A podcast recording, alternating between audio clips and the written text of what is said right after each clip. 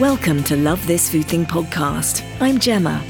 This is the place where we explore our relationship with food, be it friend or foe, and how this affects our behaviour. Here's today's episode. Hi, welcome back to Love This Food Thing podcast. I'm delighted to be joined by Dr. Rob Willson, PhD. Rob is a cognitive behavioural therapist with a special interest in body dysmorphic disorder, BDD him intro, Rob. He's currently for the BDD Foundation, which is the world's first charity exclusively devoted to the condition. Prior to building his own practice, Rob spent 12 years working at the Priory Hospital in North London. Rob is regularly invited around the UK to train therapists and psychologists in CBT and has co authored several books, including CBT for Dummies, overcoming OCD, obsessive compulsive disorder, and overcoming body image problems, including BDD. Rob, welcome to Love This Food Thing podcast. Hi, Gemma. Thank you very much for having me. It's an absolute pleasure. I did love doing all those CBTs, BDDs. so Absolutely. mental health is just, it is acronym city, isn't it? very much so. but not as bad as my husband's profession, which is engineering, which is much, much worse with all sorts of phrases like blue cut sky thinking and outside the box and etc. And I, I, I have, I have, I'm connected to you through Tracy Northampton, who came on the podcast, must be about a year and a half, even two years ago, who sadly her niece suffered terribly with BDD and ended up taking her own life. Mm. And then recently I came to the 10th BDD conference, which was, I don't know, it was a couple of months ago, wasn't it? And uh, unfortunately, was only able to stay for a day, but and, and saw you speaking. And I'm, we just love this food thing. We're just very, very keen to support you because we know it's under researched, under spoken about, and there are lots of people suffering. So that's really why you're here to fly the flag for the Body Dysmorphic Disorder Foundation. Wonderful. Thank you. That's our pleasure. But before we start, I have to ask you the, the our initial pivotal question, which is how would you describe your relationship with food? Would you describe it as a friend or a foe? Oh, I, I, I would describe myself as a as a, an enthusiast. so okay. um, so um, I would say largely it's it's a friend. Yeah. Um, I both I really I uh, I both enjoy eating food, but I'm quite um, a passionate cook. Okay. Um, and it's it's also had a a, a sort of BDD relevant uh, dimension to my life since I was a teenager when I was at that time a competitive powerlifter. Okay. Wow, as a uh, teenager. Uh, yes, from about maybe 14 years. Okay. Old. Wow. Um, and so, of course, at that point, uh, food becomes very relevant as fuel and as part of trying to help your body to recover from intensive training sessions. So it's had this. I didn't know that there was a thing called body dysmorphic disorder or muscle dysmorphia back then. Yeah. Um, but so this that's that has so that that sort of interest in food as um, as a sort of source of nutrition um, has also been an interest alongside my well-known passion for pizza. so uh, I, I, won't digress and say where, where does your favourite pizza come from because we'd have to go through all the regions in Italy and talk about the the ins and the outs. But it's okay. So fourteen I think, maybe I'm maybe I'm being naive, but I think 14 is young to be competitively competitively powerlifting. What was did you have um, mm, a balanced relationship with food because you're packing on the muscle so that you get strong mm. and so that you are the best and so so that you win.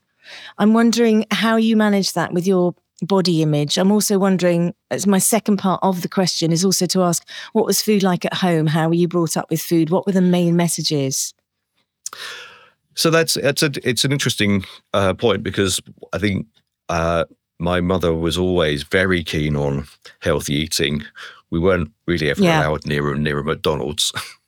um, okay. And occasion maybe a wimpy once a year for a birthday, but um, My Yeah, mother's sure. always been very keen on cooking fresh and low salt, and my father was eating low fat, high fiber foods since I was a little boy. Um, so Right, right. it was interesting as a kind of one. What I was quite lucky in this sense that um, whilst uh, in weightlifting, both eating well to, as you say, gain muscle and get stronger is a thing. There's also a drive before competitions to lose weight um, so that you can get down into the right weight category. So you're not lifting Ah. against uh, you know, competitors who are twice your size. Got you. Um, but my mum was always pretty focused on healthy eating. So I think she was um, quite careful that I didn't get too involved in too many supplements and too many crazy eating regimes. So I was always, I was quite fortunate having that kind of watchful eye um, over me.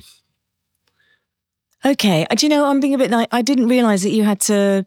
To to reduce your your fats before a competition in the same way as you do with with uh, if you're boxing. What what was so what was that? same. Yeah, okay. What what effect did that have on you, or or not at all? Were you just like this is this is what it is to be an athlete, and I'm fine with it?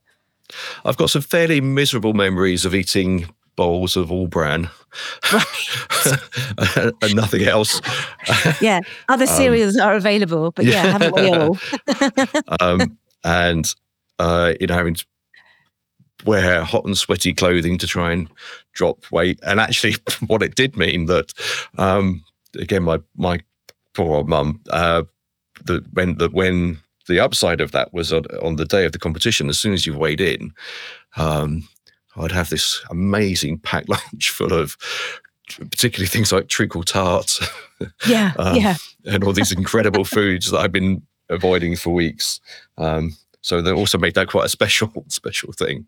Okay. um, did that did that set you up though for for restricting and then binging, and that's where really where I'm going with this? Or were you were you okay with it? No, luckily I've never been affected um, by that. Okay, Um, okay. And, and it- when it- you go on, It's, I think it set me up. The, the one thing I think a lot of um, competitive weightlifters do get set up with, though, is um, probably, as I say, an enthusiasm for eating. right? Because when you're yeah, training hard, Yeah. uh, you know, you can get away with eating, and sometimes you're encouraged to eat, you know, very large quantities of food. Um, and it's, it's quite necessary to keep yourself fueled up. But recalibrating that and not overeating uh, later in life has probably been, if I have a struggle with food, it's been, hey, put that ex- put that extra slice of pizza down rather than you know insert it into one's face. Yeah, yeah, yeah, yeah. Do you still uh, do you still um power lift? Do you still lift weights and stuff? I lift weights um, now and again. Uh, I've got a. I go to a, a good friend of mine has a, a gym at his home, so we hang out. We mainly talk nonsense and lift a few weights. Um, but uh, my weightlifting career, such as it was, was brought to a fairly abrupt halt when I was, I think, 19, 20. when I succeeded in, in blowing a couple of um, discs in my back Ah, and uh, yeah, things were never oh. quite the same since. ah, I understand. I understand. It was just sometimes too much pressure, isn't it? I have a um a, a guy that he came on the podcast actually. He's a, a muscle activation technique practitioner, and he he was talking about weight powerlifters particularly, and just the stress on the body. And sometimes he said some of the powerlifters, their arm will just snap or their leg Yeah. will just break because it's Yeah, so seen it. intense. Yeah, Mm. I know. You, you yeah, you never think about it. Um, that's a lovely image for everybody there. so, so as, as far as body image went, because you mentioned um, the relation between body dysmorphic disorder and maybe yourself, and rather than an, an issue or, or anything untoward with food, how how does that how does that link with your early? Um, were you obsessed with how you looked?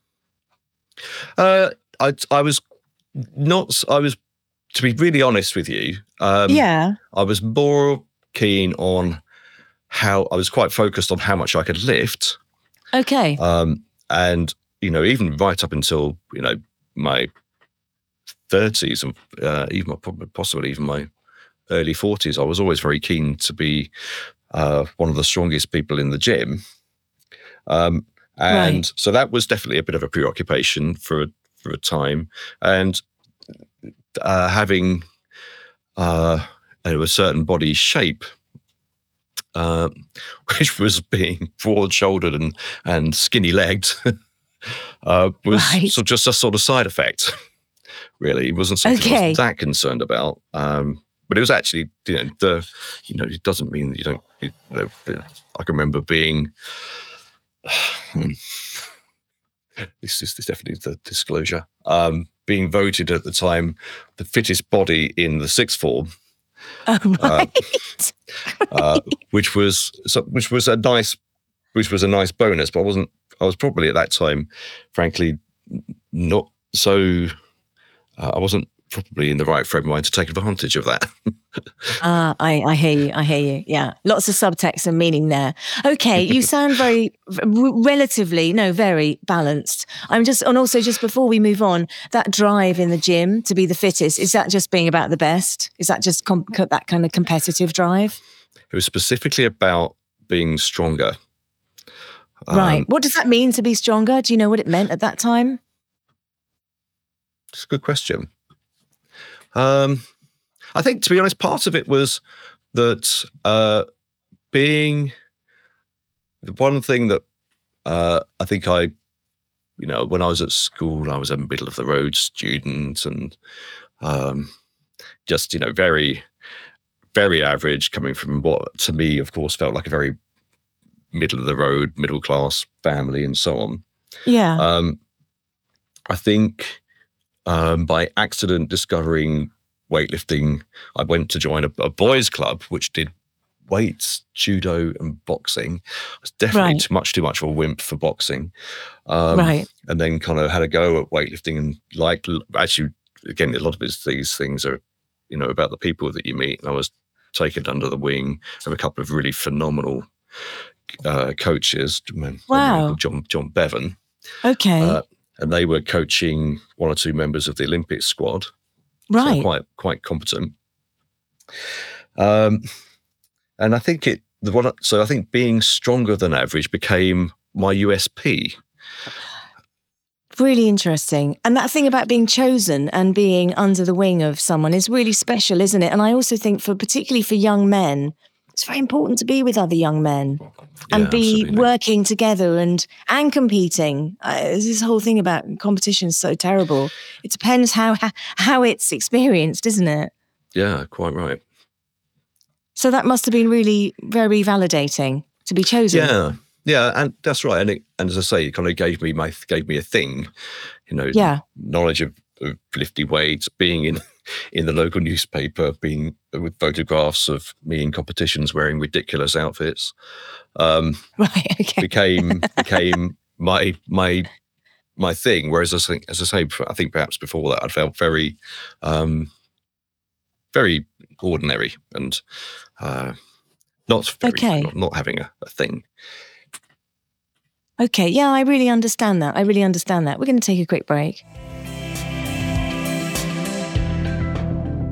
And welcome back to Love This Food Thing podcast. I'm here with Rob, and we are going to. Rob's just been talking about his competitive powerlifting and, and what it gave him as, a- as a young man and, and how he felt ordinary and then not ordinary because he was clearly very good at something and he was coached and taken under the wing of some pretty impressive people. Uh, How did you how did you then get into uh, and you're a cognitive behavioral therapist are you also a psychotherapist Um, not well. So I did. I've also done training in counselling psychology. right Um, So that means being trained in a variety of other uh, modalities, psychodynamic, yeah systemic, and various others. Um, but I very much think of myself as a as a cognitive behavior therapist. okay so how did you um no let's just go into cognitive behavioral therapy because i have been quite rude about cognitive behavioral therapy in the past with people because i had a little bit when i was recovering from bulimic behavior. I tend i've got this thing at the moment rob where i talk about eating disorder behaviors rather than eating disorders because i think it gives you some leverage and some control and it's easier to deal with them rather than being defined by a diagnosis. So I'm going to say behaviors. So, but I was diagnosed with anorexia and bulimia and was uh, did that for many many years. But when I was saw my first therapist, then I because I saw a few, and she did some CBT with me.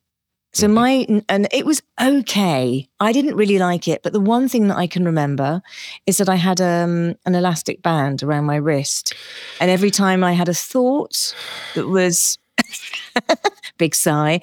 Every time I had a thought that was about, oh, I can't eat, or I'm going to binge, or whatever, I would flick the band around my wrist. So as you can see, my knowledge of CBT is limited, and I didn't. And there were other bits and pieces I didn't really respond to. What What would you like to say about that? Well, I'd say that that bears almost no resemblance to CBT as I would understand it. Great.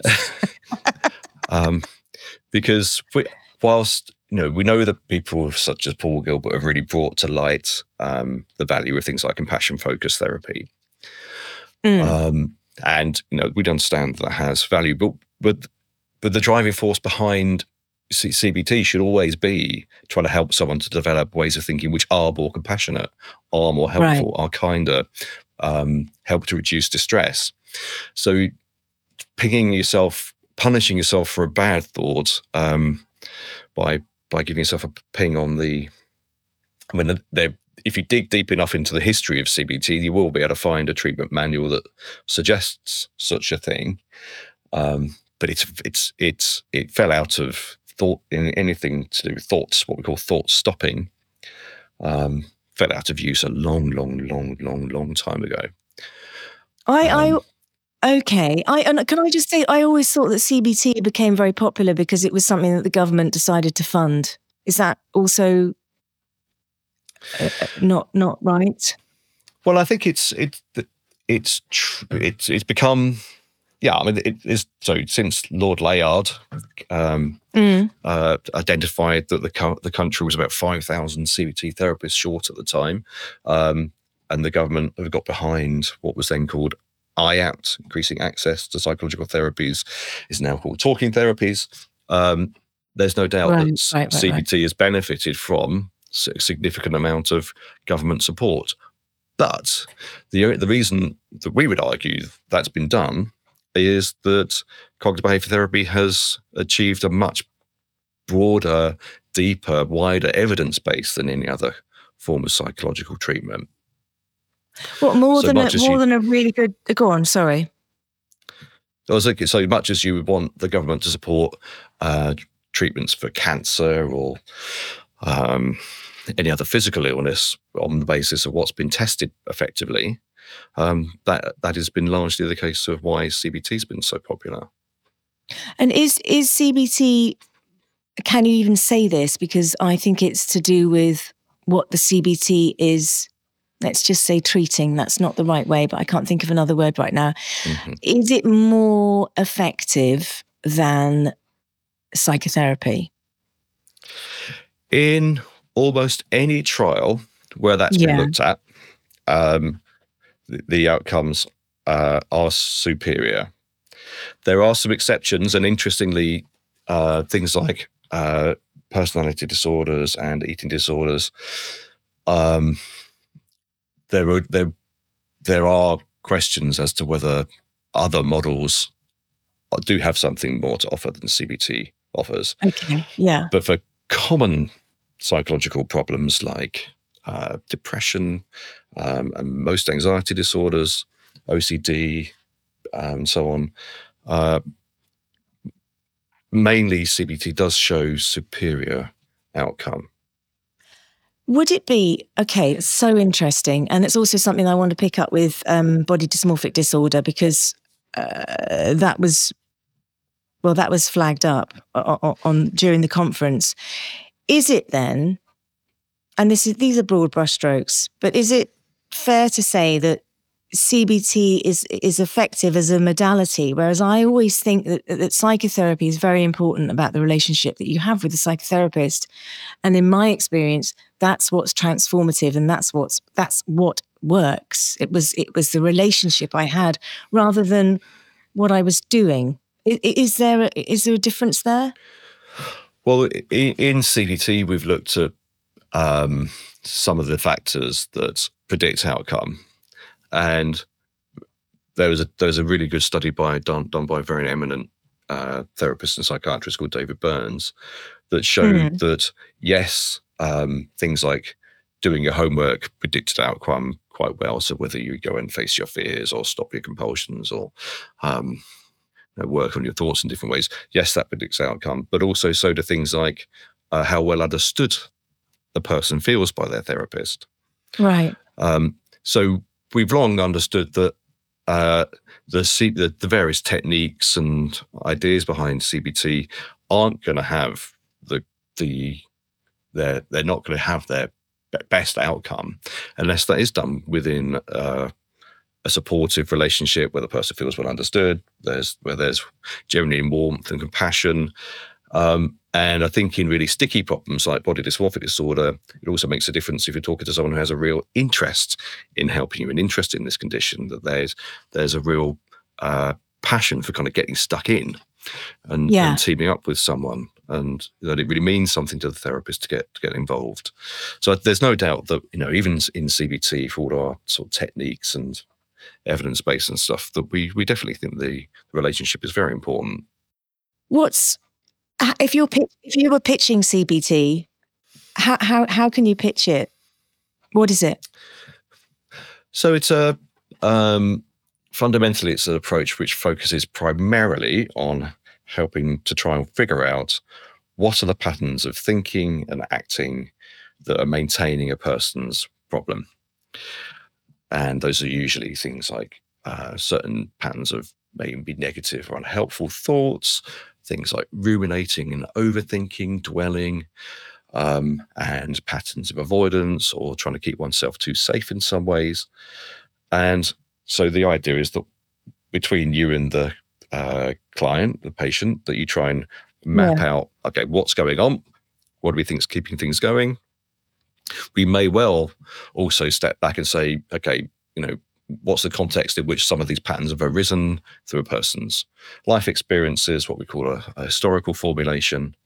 Um, and then together with the patient, we'll say, well, let's let's see what happens if we change some of these avoidance patterns, if we try and change you know, any uh, patterns of thinking or overthinking that we think might not be working terribly well. And then let's see whether this changing this makes it better, makes it worse, makes no difference. And we keep thinking that this is about just learning through experiments to see whether we can help the person to find alternative ways of thinking, alternative ways of behaving that, that work better. D- does it really help with depression?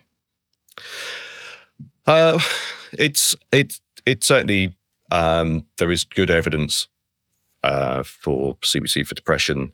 The, the, the depression's a little complicated because of uh, yeah. there's also a reasonable amount of evidence that if you leave a significant number of people alone, that within six months they're likely to be feeling a bit better anyway, or a good bit better anyway.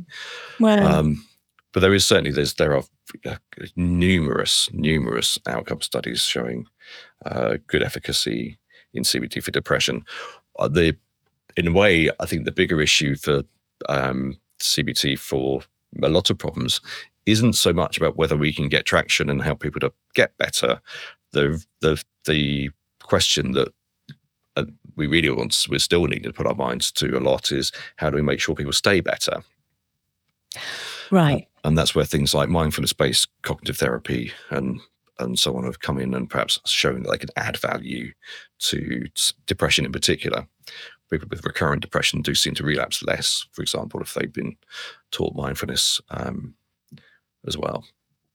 So, do, and do you think that if you are um, if you are a client and you are seeing a cognitive behavioral therapist and you're also engaging in mindfulness, do you think that, or not? Do you think, but have you witnessed these clients understanding why they're doing things and how they feel, and are they then able to contain their feelings? Because that's what it's about, isn't it? How do we bear our feelings? How do we there are the big ones like the rage, the shame, the anger, and then the, the, the sort of the the domestic drudgery of life, which we all experience.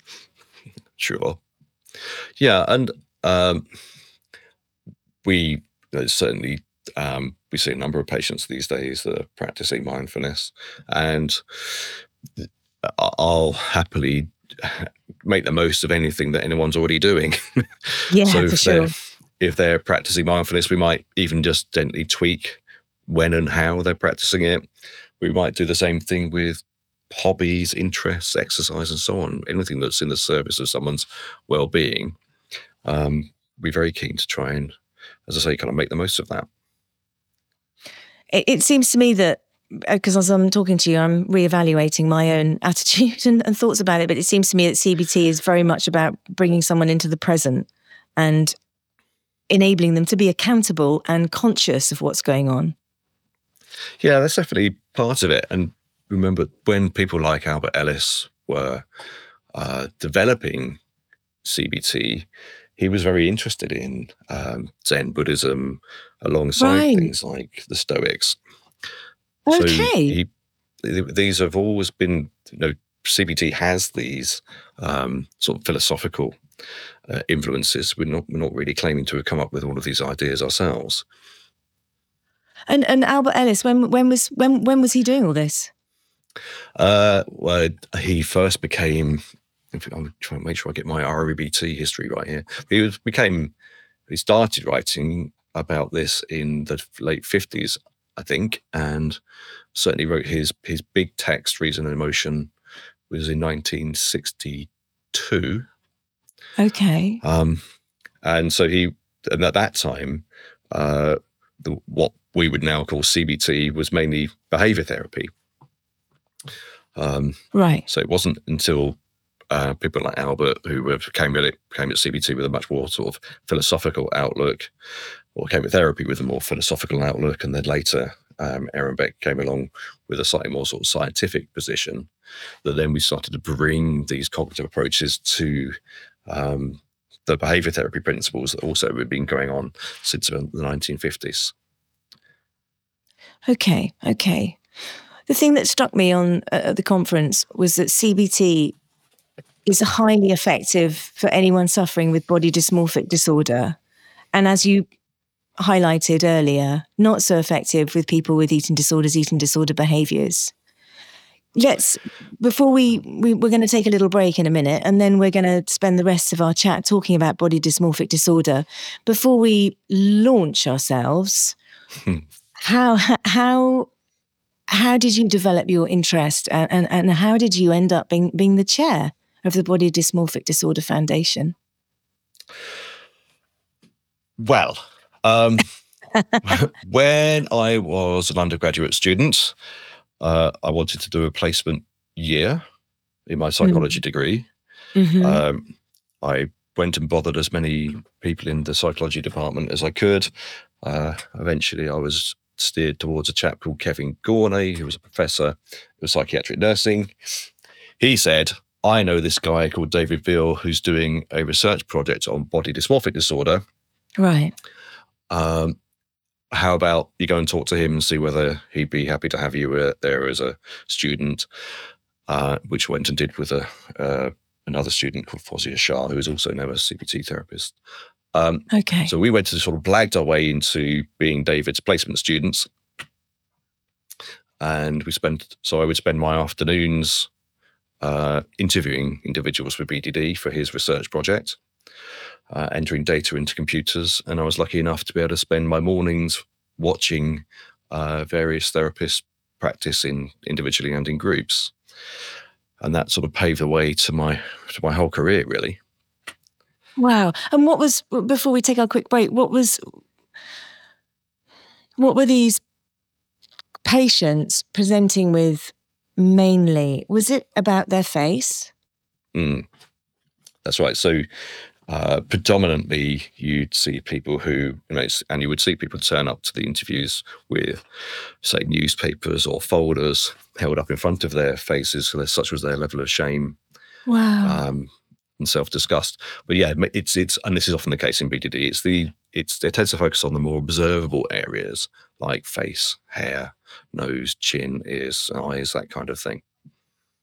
Okay, okay. We're going to take a quick break. We'll be right back. Welcome back to Love This Food Thing podcast. I'm here with Rob, and we're just about to launch into body dysmorphic disorder.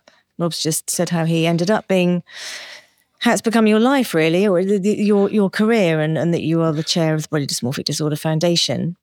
Yes. And yeah, and we just spoke about uh, you know the, the early on with, with the research patients presenting about issues with physically obvious areas like like like their face. And as someone, I don't know if you know her, but Deb, do you know Debbie and Dan Butcher? Debbie came. No, Debbie came on the podcast. I think just after Tracy. And her son's doing well now. Well, he was back then, but he had severe body dysmorphic disorder. And Mhm. it was a shocker because he would, I don't know, he was like, I'm going to say 16, 17, 15 to 17. He would be upstairs eight to 10 hours a day, punching himself in the face, screaming in front of the mirror. Right. And I think he did work with David Veale. And that was, I was, I was staggered because I, I thought body dysmorphic disorder was obviously an extreme aversion, hatred, disgust, shame about a body part. But I didn't know that you, could go into that state and do that every day. Yes, I mean it's it's probably less common for people to carry out those kind of activities, but certainly not not totally uncommon. Um, and it's even not uncommon for people to carry out uh, other other forms of sort of DIY cosmetic surgery, Really? uh, cutting their faces to try and squeeze out fat, or cutting their stomachs to try and squeeze out fat. really? Um, people have superglued their ears to try and do their own uh, uh, ear work. We've had people deliberately break their noses in the hope that they can do their own DIY rhinoplasty. Um, and so it can, when people become very desperate, because you've got to understand that for a lot of people, the only, in their minds, if you have BDD, the only vehicle to any chance of future happiness is some form of physical change in your appearance. And Yeah. so oftentimes if if they can't access cosmetic procedures or they've been told they can't have them or they can't afford them, um, in the gap between, you know, whilst, you know, if we haven't managed to offer someone good psychological help, then the risk is that they'll start taking things into their own hands and things like pushing on one's face or hitting body parts. Uh, we certainly do do hear about this. And and is it complete self hatred? Is it is that just a bit banal to say that? Uh, I don't think so. I mean, it it, it certainly can. Um, I don't think it is only self hatred. It's probably a bit more complicated than that. But it, there, it does drive people to feel extreme levels of self loathing and self disgust. No doubt about it. Are there are there common motivators or factors? I don't know, bullying or Right. uh, yeah, So it tends to be anything that's made you feel different. Um, so feeling that then these and that kind of experience that leaves you feeling uh, that you've been I don't know, made to feel ashamed or ridiculed in some way. Um, so things like uh, abuse, sexual abuse, um, and physical abuse, emotional abuse can be risk factors. But of course, um, regrettably, the still to this day very common is uh, bullying and teasing. And we have very Yeah. good evidence that people with BDD have had, you know, much more likely to report um, bullying and te- appearance-related bullying and teasing than the average person on the street. And at what level would you say someone was suffering with BDD? Because I, so with, with my, along with my eating disorders and behaviors, I certainly had serious issues with my body image. Uh, couldn't look in the mirror, didn't want to go out because I felt so unattractive, Mm. yada, yada. I could give you all sorts of reasons. I don't Mm. think I was suffering from body dysmorphic disorder. No, and, and it's it's uh, typically said that um, if if you've got a body image problem, but there's disordered eating going on, that Mm. it's probably best understood in the context of of a eating disorder type diagnosis. Which is not so, Um, is it? Well, it's complicated. Yeah, yeah, it is truth. complicated. Yeah, but, it, it, but from what the people, people, presenters were saying at the conference, I, I, I left that um, uh, possibility and thought, no, it's actually something completely different. Not completely different, but it's something that's it's functioning on its own. It's got not not nearly so much to do with disordered eating and food restriction, etc., etc. It has its That's own right. life. Yeah, it has its Right. own exactly. Yes, it's a very um, it overlaps in some ways, but it's a it's a very different problem. And one of the things that um, David has teased out in some of his research um, is this idea of people treating themselves like they're an aesthetic object. So this acute Ah. eye for aesthetics and for detail. Um, again, at the conference, we saw um, some quite interesting data data from Jamie Feusner showing that perhaps people with BDD do have an above average ability to zero in on detail in their appearance and perhaps a deficit in being able to see their appearance in a kind of more global, sort of general kind of way. That's So right. I might look in the mirror and think, ah, you know, overall not so bad, um, where it, which is a blessing. Um, whereas the uh, someone with BDD, their eye will go straight into the particular flaw, and they're not. So it's not so much they're necessarily wholly imagining it, although sometimes it is very hard to see what someone means when they talk about their flawed appearance. But it's often it may be partly that their brain is extremely good at zeroing in on seeing detail, and that they also have very high aesthetic standards. So it tends to be less about. So we think the core of the problem is this issue of preoccupation and aesthetic standards, less about um, disordered eating for sure. Yeah. And does it often go undiagnosed? Is it masked by something else or is it yeah, yeah, I mean that. What's it like? What, I don't know. What, what's it like with people who who um, would diagnose themselves with or be diagnosed with ADHD or who are autistic or Mm. uh, wh- what would you like to say about that? Well, yeah, the, it is it is a real problem. The the average person probably has their BDD for maybe 10 to 15 years before getting a diagnosis. And there are loads of issues for that. One of the, one of them is most obviously that a lot of times uh, BDD comes on in adolescence, but let's face it, most of us were pretty neurotic about our appearance in Yeah, our, in our adolescence. So it could be, although BDD is you know, a, a, a more severe version of that, but it can Mm. be obscured because you then think, okay, maybe this is just part of someone going through adolescence, and then it can be. Uh, uh, you know, very hidden by sufferers because they feel very ashamed of being so preoccupied with their appearance and fears of being thought of as vain and so on. But even then, if we know that if people do then get to see a GP or a psychiatrist, they may be, misdiagnosed as, oh, it's just a bit of low self esteem, or maybe Right. it's social phobia, or maybe it's depression, or worse still, that it's psychosis because the person's so convinced about something in their appearance and the, the, the, the psychiatrist can't see it. So the, per, the psychiatrist thinks the person's psychotic. Right, Um, right. And then, even still, even if you are lucky enough to get a clear diagnosis, we know that there's still ongoing problems with getting access to good quality specific um, treatment. So it's it's tough. So Yeah. people suffer for a long time. Wow. And and do you think it's because I'm uh, that thing that you said about uh, adolescence? You of course you become much more preoccupied with your appearance.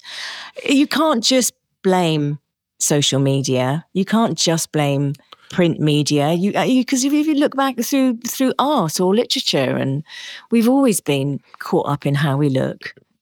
Exactly. Exactly. So yeah, uh, I'm, I'm so glad. I'm so glad you made that point because I'm a bit tired of hearing myself say it's not about social media. Yeah. um, because it isn't. It, pe- people have had um, anxiety about fear of being rejected and ridiculed on the basis of their appearance well before print media and and social media, um, so and it's Is it- much more emotional than that.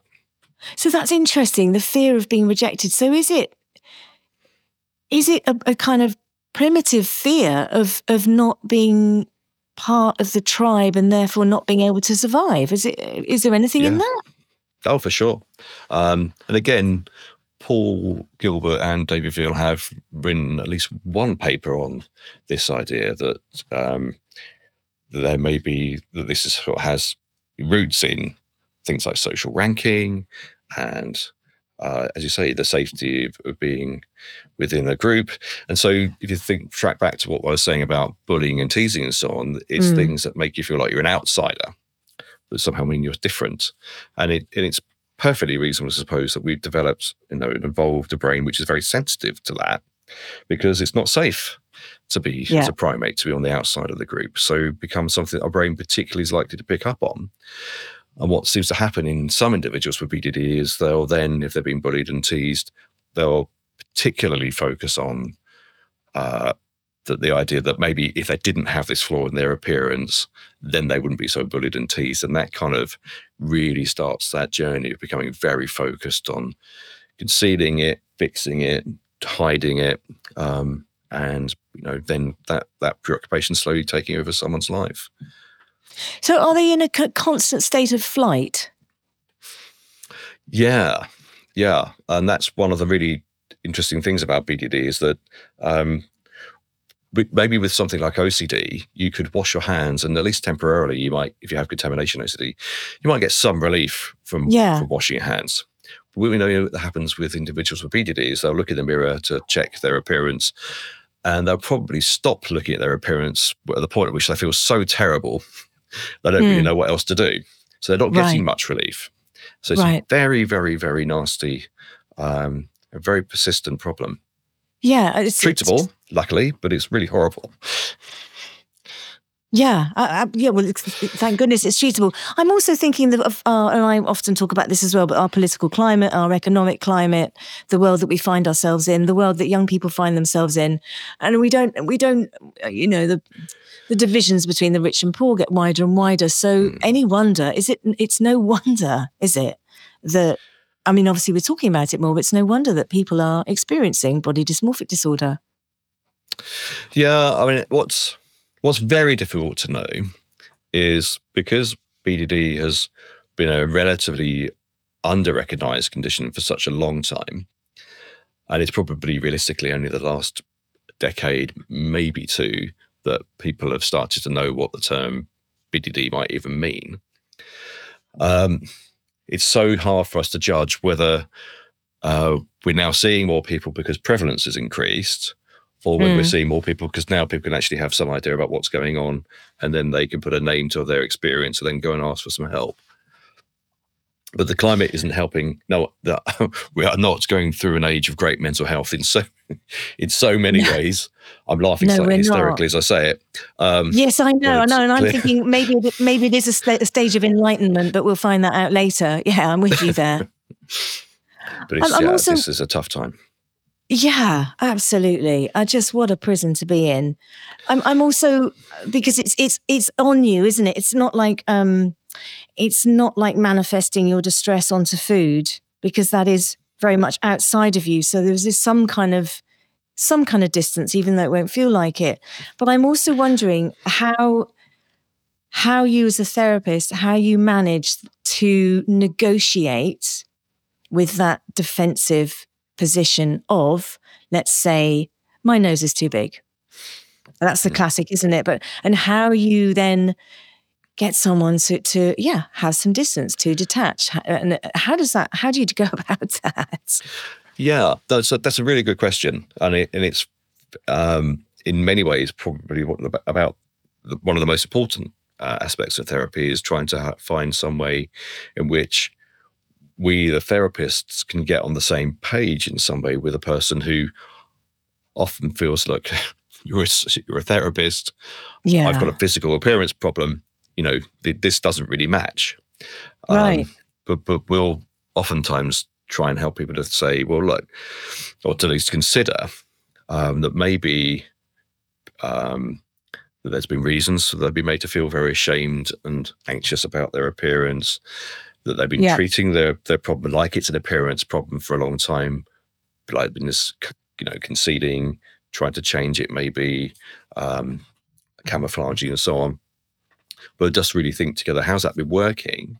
What what has been the consequence of um, treating the problem like it's an appearance problem, and then just in a way to offer the opportunity to say, well, if, you know, what about we try um, s- treating the problem as if it might be uh, at least somewhat of a psychological problem? Right. Okay. And often the the thing that people, I was talking to a patient um, about this a few weeks ago who said the one thing that he felt he couldn't really argue about too much was that um, I'd said to him, the, it seems to me that you're spending, you know, you've got like averagely 10 hours a day you're spending thinking about your appearance. I said, I wonder what would happen if we tried to reduce that down to a few hours a day less.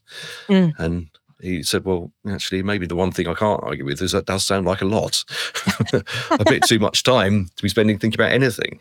yeah. Um, so it's uh, the, the, it, one of the things that's always been a real, uh, uh, in, a, in a way, quite a pleasant surprise is that many, many patients are quite open to the idea of saying, well, look, um, you're right. The other, the way I've been working on this problem so far hasn't been working very well. Um, you, that, uh, you know, maybe I'll, I'll see what happens and we'll save.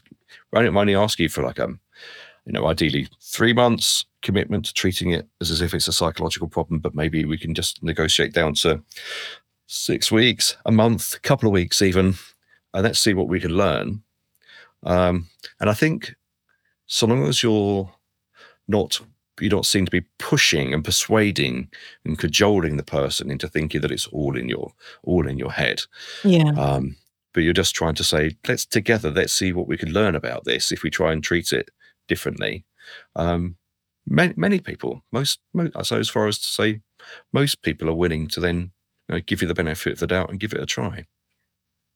Yeah, and I think also that's very interesting. I think that when you are in, once you're in the therapy room or once you are talking about this this thing, I mean, not everybody, but generally, you are at that point where you're like, I will do anything Right. to to feel better and to live differently.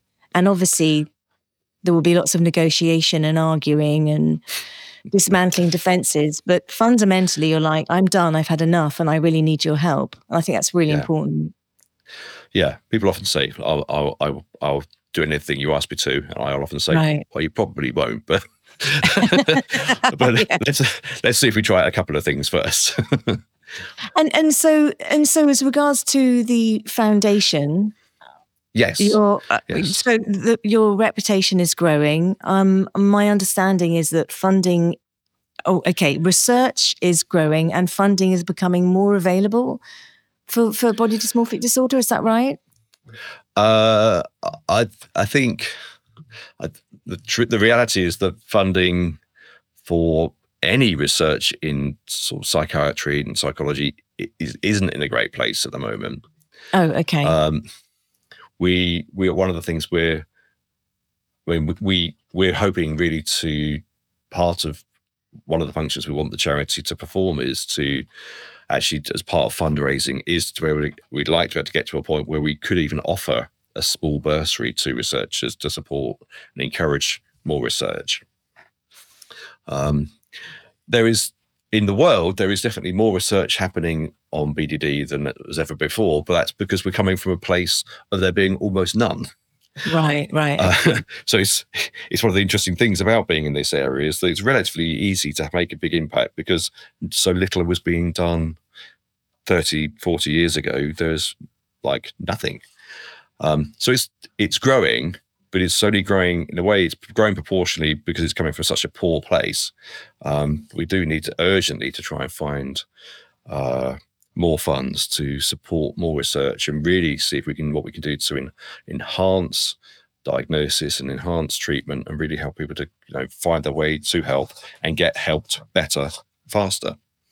okay, so anyone listening to this with deep pockets and they feel like being altruistic, chuck Yes. your money, chuck your money Rob's way. Come to the yes. bddfoundation.org, please. Yes, yes. And um, And and also, I, I took the test. You, so if you if you if you're listening to this and you think that mm, actually, yeah, gosh, this kind of this is resonating. The foundation have a an online test that you can take, and then you get a kind of general mark, don't you, of, of where you might be on the BDD scale. Exactly. So it can give you a, a good idea of whether you might be likely to get a diagnosis. And there's also on the site, there's a sort of GP card that you can uh, print off and take to to your GP Okay. uh, or mental health professional, saying, "Look, this is the nature of the condition. I, I do wonder if I might have this. I wonder whether I could be assessed properly for it." and can you enter any kind of research programs? Can you find a therapist? Can you join a group? What else happens? Uh, yes, we've got um, a number of. Uh, you can find a number of support groups.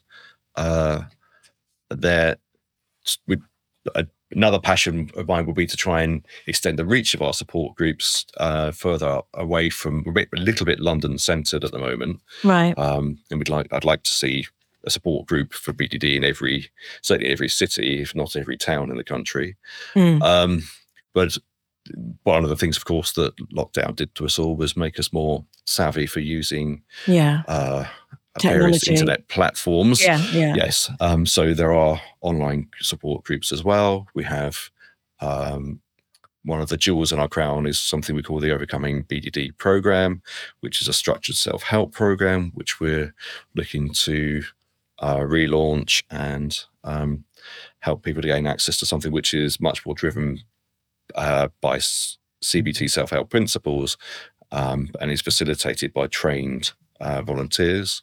Okay. Um, Okay. I'm I'm just going to say that for anything BDD related, your foundation is the all singing, all dancing platform, and if you if you go there, you'll find what you're looking for because that that's how you've set it all up. Yeah, I mean, we Yeah. have people come around, come to the site from around the world. Yeah. Um, Yeah. uh, yeah, and it's we're very hard to have a, a, a very large number of resources there. Yes. So check it out. So it's the B. Can you just give me the full address again? Yeah, bddfoundation.org. Fabulous, and that will be on our show notes. Um, we're just, we're you. just, yeah, no, thank you so much. And th- you know what? Th- This is one of these podcasts where there's so much to talk about. I almost didn't know what to say. Mm-hmm. So, so thank you so much. It- just fascinating, and obviously we've just kind of like skimmed the surface. But the probably the most important question I'm going to ask you is: if you went to an island, any kind of island, any kind of climate, what five favorite foods would you take with you? Oh well, that is an important question. Exactly. I'm allowed. Is, does drink count or? You, yo, listen. You have a stock. You have. I keep forgetting to say this. You have a store cupboard, olive oil, season, etc. Take what you want. It's yours, and you can change your mind tomorrow. Um, well, certainly, I'd want to take all the ingredients necessary to make a good pizza. Yes, I knew you were going to say that. um, uh, and uh, plenty of, of of good cheese, uh, and maybe a few. what kind of cheese are you taking? What kind of cheese? a few Uh, vegetables. Is that well, for your pizza or is that for the whole thing?